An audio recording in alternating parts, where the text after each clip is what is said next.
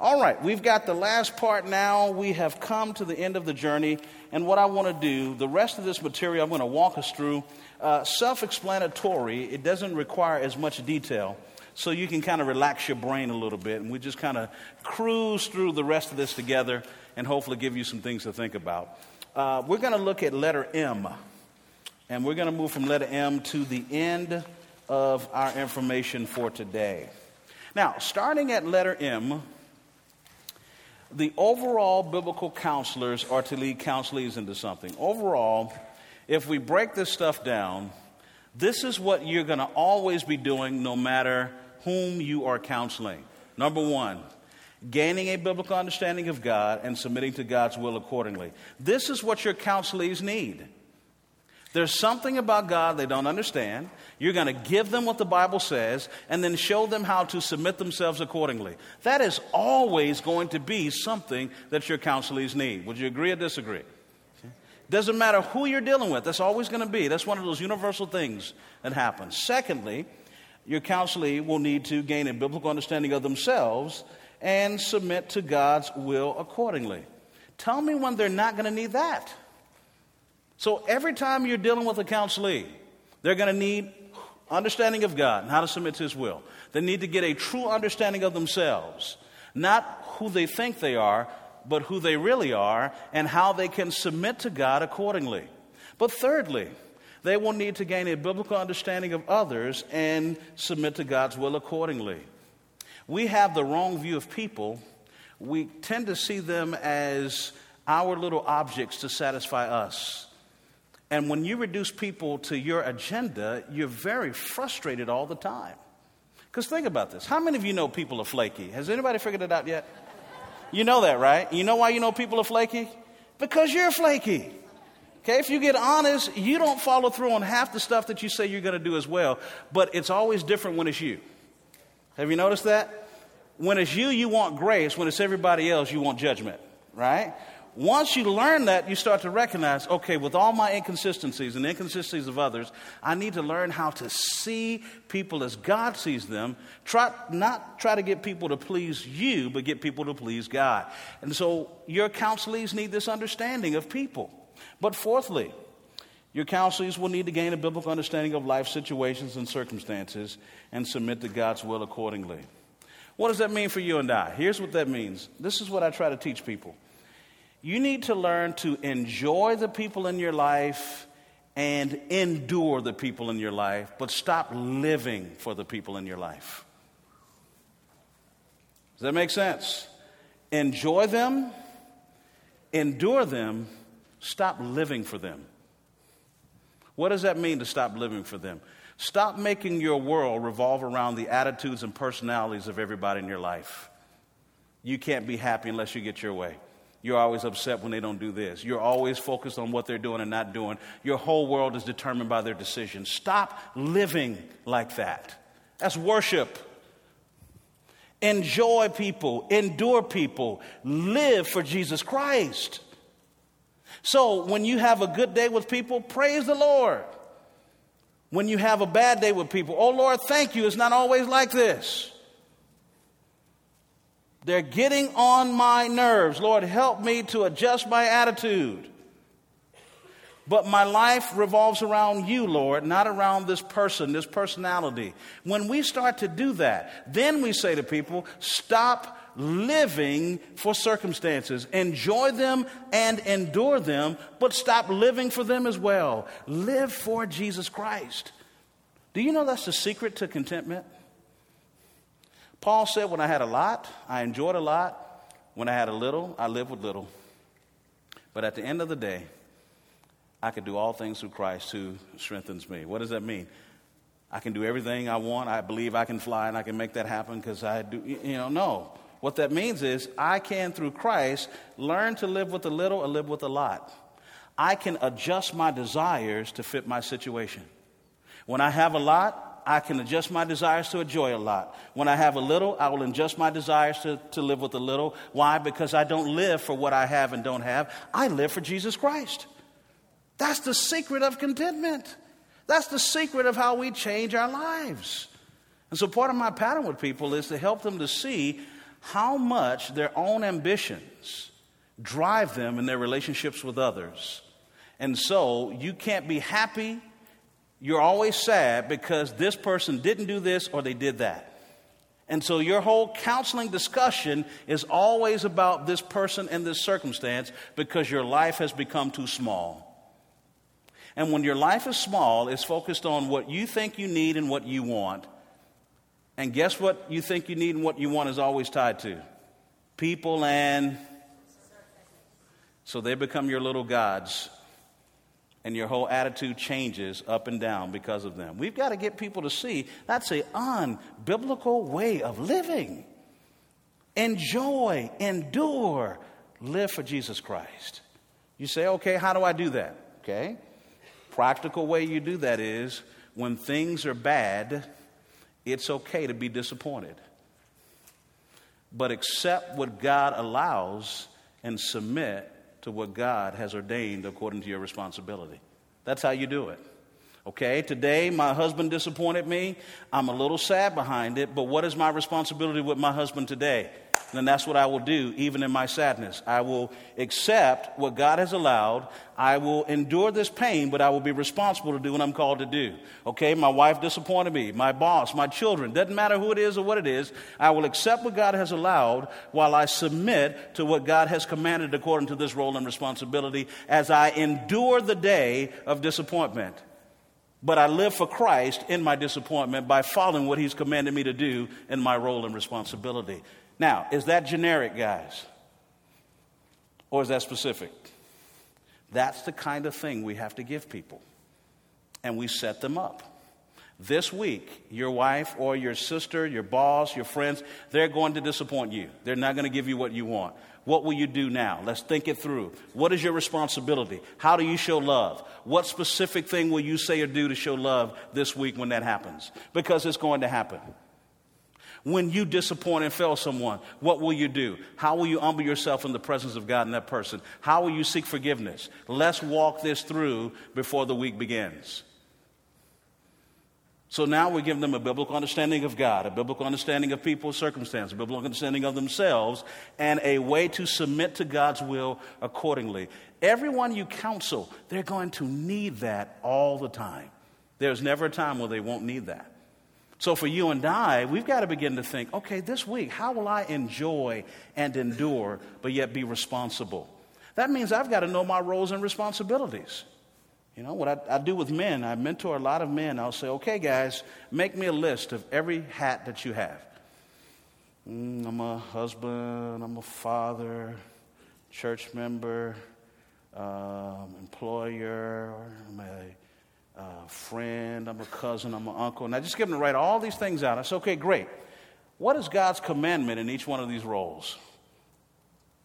And where God has not given a commandment, where can we see scripture that can help us to pull something together in these roles? Now, what do you think is God's priority of what should come first in all these things you have? Now, let's organize this over a seven day period and let's put all these roles to the left and let's look at Monday, Tuesday, Wednesday, Thursday, Friday, Saturday, Sunday. And now let's lay out what you will do according to what God has commanded for this week in these areas. And then each week, I want to talk with you about accountability. Is that generic? You see where I'm going? We got to get out of fuzzy land. And we've got to get into specifics in the lives of people so that they become doers. So then I've got a guy in my, my uh, church now. Every week, he has a calendar.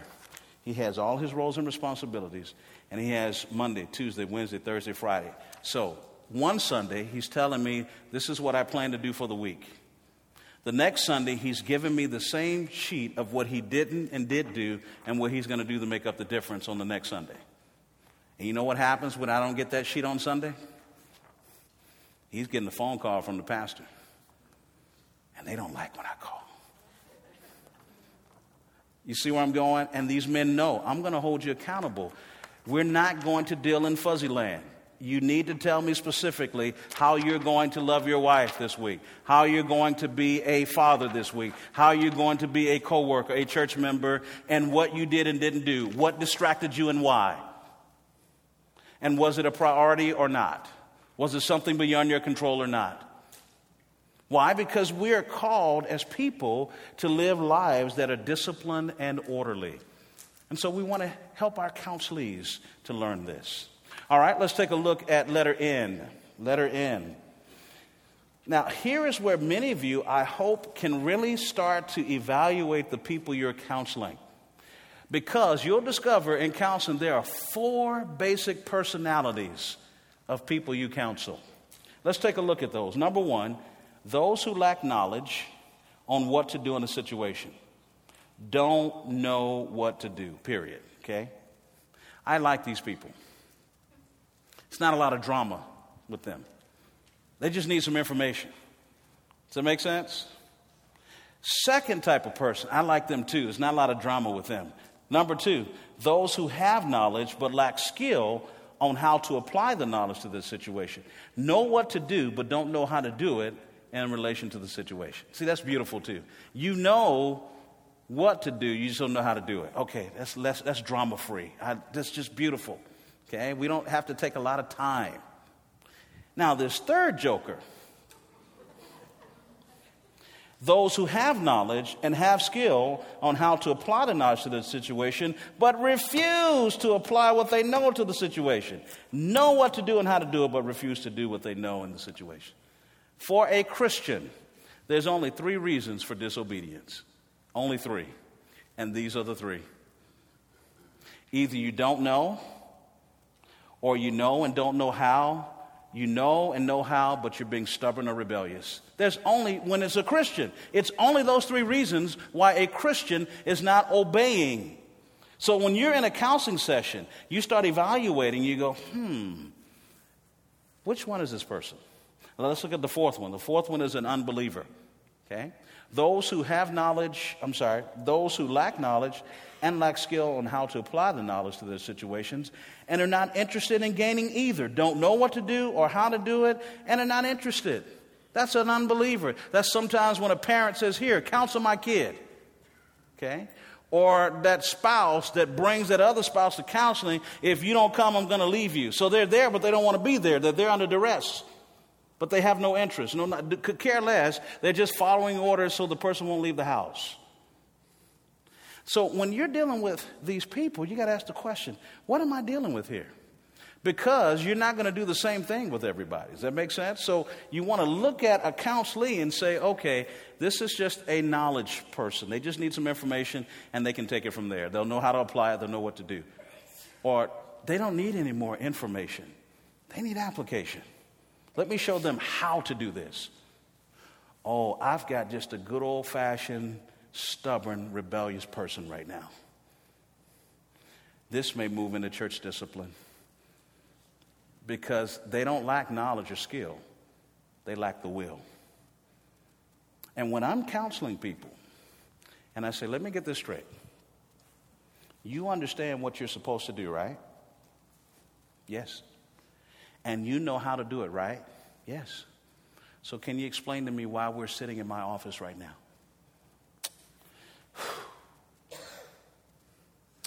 So, the same power that raised Jesus Christ from the dead is within you.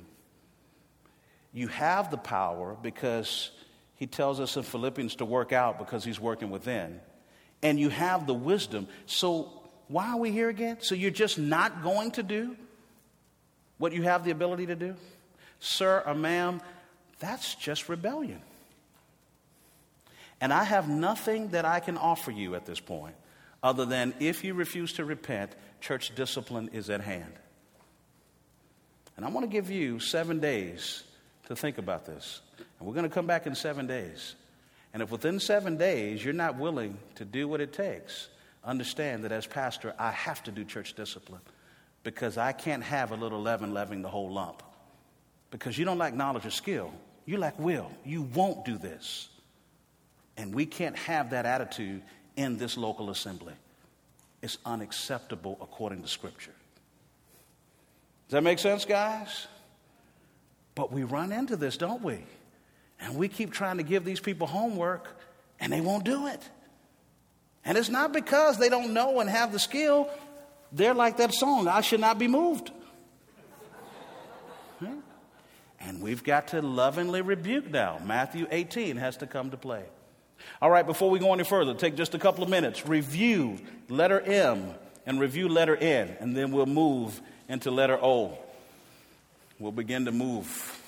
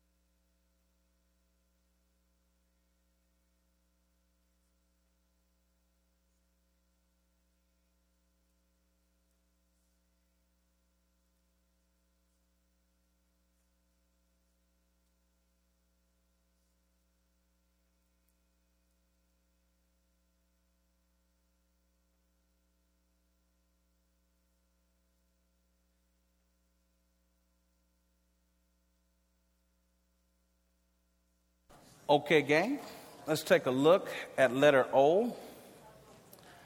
When is it time to graduate someone from counseling? A lot of times you hear that term, oh, we've graduated them. And what I like to do with my trainees is to say, okay, what is the specific timing? What are the elements that are, how can I put this, more objective than subjective that determines that this person is ready for graduation. Because sometimes I think we can graduate people prematurely. And there's a difference between graduating and terminating. You guys know that, right? Okay. Terminating means that you're unwilling to do what needs to be done, and so we can't move forward in the process. Graduating, you're doing what needs to be done. Let's look at these areas so we can identify when it's time to release or graduate a person from counseling. Number one, these are the three things that we'll see. The counselee understands their problem from a biblical perspective. That's number one. You don't stop there, but that's one of the key elements. Number two, the counselee understands the biblical solution to their problem. So, watch this. They know what the situation is, not from a psychological, but from a biblical perspective. They understand the tools that they need biblically to apply to change or address their issues. And then, number three, the counselee consistently applies the principles to address their problems, to put off sin, and to put on what is right, resulting in living out in practice what they have learned. You see them applying the principles not just one time, not just two times, but more of a consistent pattern. And here's what I mean they consistently apply it. When they fail, they're able to get back up and put it back to practice. Does that make sense? So they fall down, they get up, and they keep moving. Okay, you are ready for graduation. We don't need to have these sessions anymore because you know the problem, you know the solutions, you're putting it to practice. Graduation is inevitable now, praise God. Let's meet once a month, let's meet every other month, let's meet once a quarter, let's meet once every six months, let's meet once a year. You see how we just start gradually just moving it out because now we need to move to some more people that we can start to deal with the issue because they're not where they are. So if we learn this model, we can be specific in when a person is released. Now, I want to take all of this and give you some practical ways when you're in a counseling session, seven things that you can begin to do in a counseling session. We're talking about different policies and practices, but when you're in a counseling session, seven practices to try that I think could help the flow of the session. Let's take a look at some of those together. Number one is commend submission. What do we mean by that? Congratulate the person in the areas they're seeking to do right, do the right thing in relation to the situation. Compliment the person in areas they refuse to do the wrong thing in relation to the situation. So they're talking to you in the counseling and they're telling you all that's going on. You can say, Well, you know, I'm so glad that you didn't pick up the gun and shoot him. You know, that was wonderful that you took the clips out and you put it back. You know, I, am you know, that was great that you didn't do that. And I'm so glad that instead of slapping him, you, you spoke a kind word. That, I mean, I just want to commend you on that. I mean, the littlest of things, it doesn't matter. Something that they've done right or something they chose not to do wrong, that goes a long way in the counseling session. And they're going, Really? Yes. Because you could have hit him with the bat and you didn't. Praise God. You know, whatever it is, it's just you're commending them on either doing something right or not doing something wrong. So when you're dealing with a person, think about that. Well, what is it that I can see that they're doing right or they didn't do wrong? And let's commend them on that. Okay, that's one thing. You with me so far? Okay, the second thing console suffering. Console suffering. Connect with the pains of the sufferer. Consider the peace God can bring to the sufferer. You know, d- don't overlook an opportunity to put your arm around someone to get immediately to the sin issue. You know, there's some things that, that are going on. Sure, they've done some wrong things. Sure, there's some things happening. But look for those unbiblical re- or unneutral or neutral responses where it's not a sin, but they're sad. And before you move on, just sit and just, just sit there and hold their hand if necessary. Put your arm around them. But allow yourself time to embrace the pain with them. And when I don't know what a person's going to, through, I don't fake it. I say, you know what? I don't understand, and I cannot imagine the sorrow you have right now. But what I would like to do is to support you in this sorrow right now. Can I come around from my desk and just at least sit by you and give you a hug? Would that be okay? Because I can't say I truly get your pain, but I'm with you here.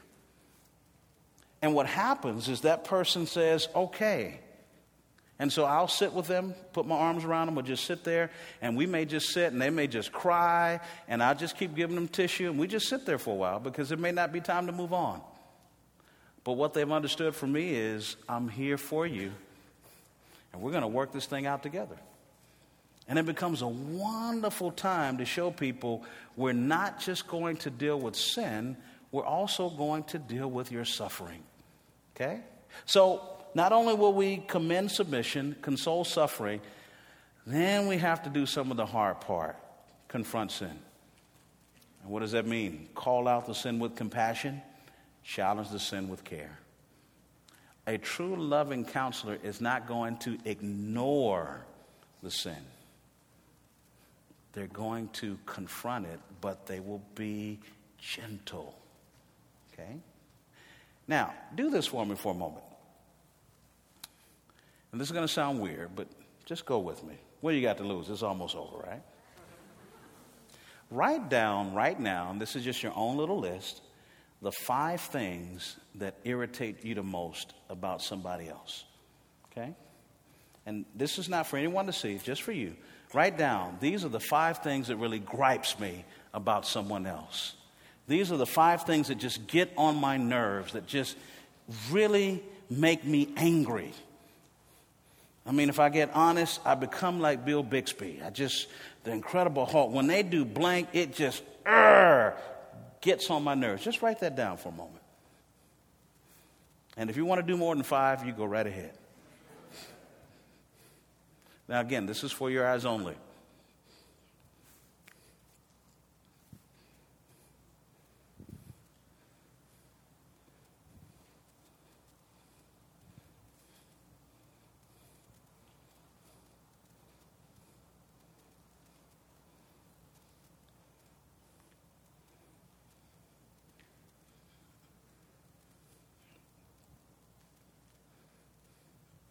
All right, are you done? If you wrote more, just write a little bit later after this. Okay, now, you see that list? Here's a secret it takes one to know one. The things that irritate you the most about other people are the things that God is trying to get your attention about in your life. You either have the same behavior or you have the same attitude. But because you've been ignoring it in your life, God keeps letting this person come in your life. And it irritates you because you're not dealing with it yourself. Now, why do I say that to you? Because if you're challenging someone in their sin and you're nasty and very critical and very harsh, it's because God is trying to help you see yourself. And instead of you dealing with them gently, you're dealing with them harshly because you've been ignoring it in your own life. You only lack patience with people who are just like you. That's why that child that gets on your nerves the most is the one that's just like you. And what's happening is you're trying to kill it in them while you're ignoring it in yourself. That's why Jesus says, get the speck out of your eye, then you can clearly see or get the log out of your eye, you can clearly see how to get the speck out of their eye. It irritates you so because you've been ignoring it. I remember one guy said, Well, that's not true because I'm irritated when people are not on time and I'm always on time. I said, Sir, you're not irritated by the person's behavior. You are inconsiderate like they're inconsiderate. And so you've picked up on their attitude of inconsideration and you're very inconsiderate in other areas of your life. That's why that irritates you. Because you may not have the same behavior, but you got the same heart attitude, and it takes one to know one. Another guy said, I don't agree with that. My son is lazy, and I'm going to keep hammering him about his laziness, and I'm going to keep going. I said, Sir, I tell you what, you want to help him in his laziness, start coming to my class on time and get your work in on time, and then you can help him. He had nothing more to say. One guy comes to me and says, Prof, we've got a problem in my group. There's a guy that's a controller in this group, and here's what I want you to do about it. Y'all caught that, didn't you? I said, so let me get this straight. There's a controller in the group, and it's irritating you, and you have a plan for what I need to do to fix it. That's right. Have you thought about why that controller bothers you so much, sir? Another person come to me, Prof, we've got a problem in this group. There's a woman in the group and she just talks and talks and talks and goes on and on and on and she doesn't know when to be quiet and she just keeps saying stuff and it's bothering me because she just goes on and on and on and on and on and she's never quiet and she just keeps talking and it's really getting on my nerves. She just goes on and on and on and on. I'm going, really? I wonder why that bothers you so much. When you are challenging sin, when there's no compassion and gentleness, takes one to know one. And the very things that are irritating you are the things that you either attitude or heart have. You say, okay, you need to give me some Bible on that. I've heard you now, but you need to get scripture. Okay, Romans 2 1 and 2. What does it say in Romans 2 1 and 2? Can we look at that together for just a moment? You go, no, I don't want to look at that. Romans 2 1 and 2. Notice what he says. Therefore, you have no excuse, every one of you who passes judgment, for that when you judge another, you condemn yourself. For you who judge, do what? The word judge there is not used in the combination of 1 Corinthians 5, where it says we as Christians have the authority to judge. In 1 Corinthians 5, judge means to call out sin, to address it. In the context of Romans 2, judge talks about condemning, being hyperly critical of someone else. And when you are hyperly critical, where you're just irritated at the sins of someone else, and that's just so stupid and so ridiculous, how could they be that way? Yeah, how could you be that way? God is saying you are practicing the same thing. We also see this in 2 Samuel when Nathan had to confront David. And it says, David burned with anger. Well, David, why did that bother you so much about the story that Nathan was telling you? Because David was looking at himself. And now, watch this, and I want to help you see this because when we talk about challenging sin, I need you to see your own heart so that you're gentle. Uh, when you are very arrogant, it's hard to come face to face and confront you directly. And what I've discovered is the more arrogant the person, the more indirect you have to be about their sin. And so I had a friend whose wife came to me and said, Listen, can you talk to my husband? It's okay, give me some things that's going on. And because I knew her husband and we were good friends, I knew that what she was saying was valid. So I wouldn't talk to him. But I also understood how I need to come at him. I said, Hey, man, I got a story for you.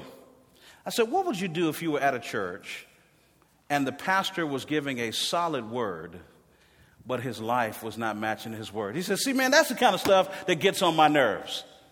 See, that, and, and we need to start dealing with these kind of preachers that, that are just saying the truth and not living the truth. And he started going on and on. I said, Well, brother, why does that bother you so much? Man, because it just doesn't make sense and da da da da da da da. da. And I said, You know what? That's exactly what your wife is saying about you. That you're saying some wonderful things, but your life isn't matching your preaching. And that opened the door for some true dialogue because I could not have been direct with him. He was too arrogant for me to be that direct. I had to be indirect, and it worked. It takes one to know one. And those things that you're trying to nail in the lives of people, because you're going to get them straight because you're just sick and tired of that. God is saying, Yeah. How's that working for you? Now, think about it this way I love picking on married couples because it comes out so much. She, pastor, is so selfish. Really? Why? Because she could have did this for me and she was thinking about herself and blah blah blah. She's just so selfish. I said, so let me get this straight. She's not thinking about you as much as you're thinking about you, and that makes her selfish. Man, that girl, let's just take her outside and beat her. How dare she not think about you as much as you're thinking about you right now? You get my point? And what do couples do when they come to counseling? I am so irritated. They don't think. Really. So basically, what you're saying is what's important to you right now, they're not thinking about it because they're thinking about what's important to them. How dare they be so selfish and not be consumed with your agenda as you are? Let's just take them outside and beat them right now. Come on, let's go. I got my belt. Let's go beat them right now. Come on. It takes one to know one. See, philosophically, we don't get that. And I sit back and watch couples go through this, this game that they're playing, not understanding that they're irritated because they're both self serving and self centered. But that's too easy. It's got to be something deep. You know, when he was a child, he didn't have a mother. No, that has nothing to do with it. You're selfish, he's selfish. You get where I'm going? But see, that's too easy. It's got to be complicated. It's not that complicated. What's really happening here, you've got two people, and I'll tell them a story. I'll say, let me ask you this. When you're on the freeway and someone cuts you off on the freeway, oh, Pastor, that is just the worst. I know, isn't it, isn't it terrible? But why does that bother you so much? Well, because they're so inconsiderate. So let me get this straight. What really bothers you is that they're not thinking about you in that moment as much as you're thinking about you, huh? Because when you cut them off, it's different. You're trying to get to work. You get my point? It's always so simple when it's another man's toothache. But when it's yours, oh, it's drama. But if we understand this, if you were to deal with your own, own heart, you wouldn't have that same issue with that person. And you could patiently handle their sin. Does that make sense to you? It takes one to know one. And I sit back and I love to let people fight in counseling. Oh, it's fun to me. I'll ask the right question and I'll sit back and do this. And I'll let it get real heated, you know. Oh, you, no, you didn't. Yes, you did. Oh, you're going to say this in front of him? You're going to, no, and I'll go, go, ahead, go ahead, go ahead. Mm. And then I'll ask a simple question. Now, let me ask you guys something. Who started this fight? What are they going to say? The other's going to say he or she did, right? And then I ask another question Who's right? Then that starts it all over again. I sit back and let them go at it. Here's what I'm trying to show them. You both came to me believing that the other person is the problem. But can you show me where either one of you were walking by the fruit of the Spirit right now in that display with me? Can you show me where any one of you were walking in love for the other person and forgot at this moment? What you wanted in that moment was so obvious, and that is how you've been living in this marriage. You've been living for what you want for so long, you think it's right to be ugly, and it's gotten to the point where you don't mind being ugly even in front of me, your pastor. But what I want you to understand is the problem is not your spouse, it's you and God is using your spouse to show you you. It takes one to know one. I told you how selfish he was before you married him. I told you how stubborn she was before you married her. But you didn't believe me because you weren't seeing them for who they were, you were seeing them for what you wanted. And it was okay that she was stubborn and he was selfish as long as you were getting what you want. But now that you're not getting what you want, now we need counseling. And all we're seeing are two selfish people who are irritated who need to repent. It takes one to know. Now, why am I going through all this detail? Because I want you to understand the way you confront sin reveals a lot about you. And if there's no compassion and care, if there's a lot of irritation and frustration, and you just need, they need to just get it fixed, then what you've just revealed in that moment is how much you and that person are the same. I have two daughters, and one is a lot like me. And so I'm sitting in the bed with my wife. I said, You know, that daughter of yours is really getting on my nerves. You need to do something with her. She is just so stubborn. My wife rolled over. She said, Honey, I wonder why that bothers you so much. I said, Oh, hate it when you're right. but what was she exposing to me? You can't deal with her until you deal with your stubbornness. And as I started to work on my stubbornness, I had more patience with my daughter and her stubbornness. And it's not a bigger issue to me as it used to be because I had to start dealing with me.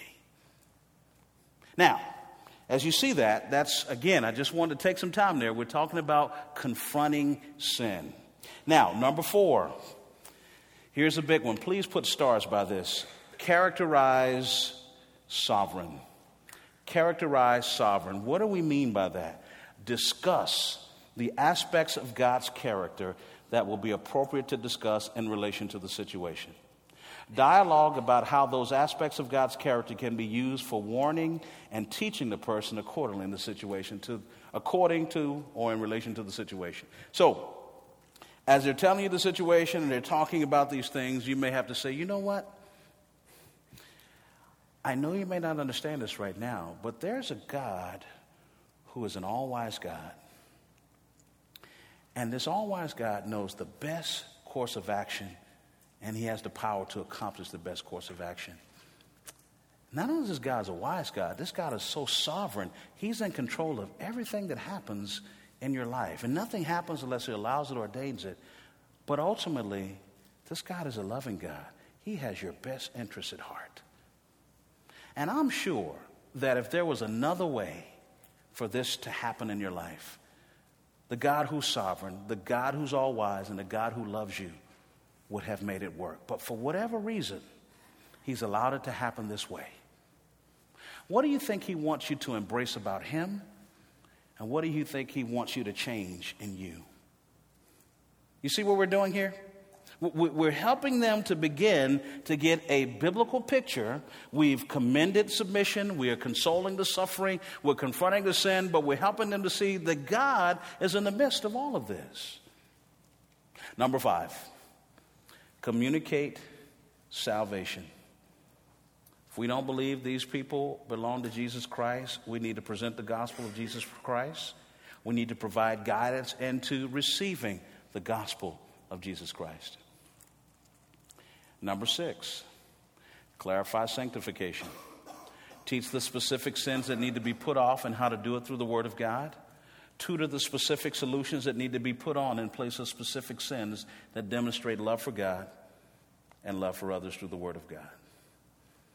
Number seven, celebrate summation. This world is not all there is. And we need to be reminding Christians that there's a promise of his return and there's a prize with that return. Now, I want you to turn the page, and what I've tried to do with you, out of everything I've shared, I've tried to give you a chart to help you to summarize it. You said, well, we could have just started there and finished like four sessions ago, right? Well, that would have taken all the fun out of it, man. Okay? So if you notice, almost everything we've covered today, I tried to give you a chart so that you can think about it in terms of a overview big picture. So if someone were to ask you, well, what did you talk about in five sessions? Well, here is the big picture overview of everything we talked about in big picture. And my goal of that is for you to go back and that way you can have a review, a way that you can think about this whole thing because it's going to take you some time to process all of this. And I wanted you to have a system. So, part of my challenge to you today is to go back, think through the phases and stages of change. Think about the categories of homework, okay? If you said, What's the most important part of this? From my perspective, that is the most important part that you can begin to master. Because everybody has to go through those phases and stages of change, and homework is a way to help them in the process. And the concepts are just ways to help you think about people in, in general. So I want to close by encouraging you you can do this, it can be done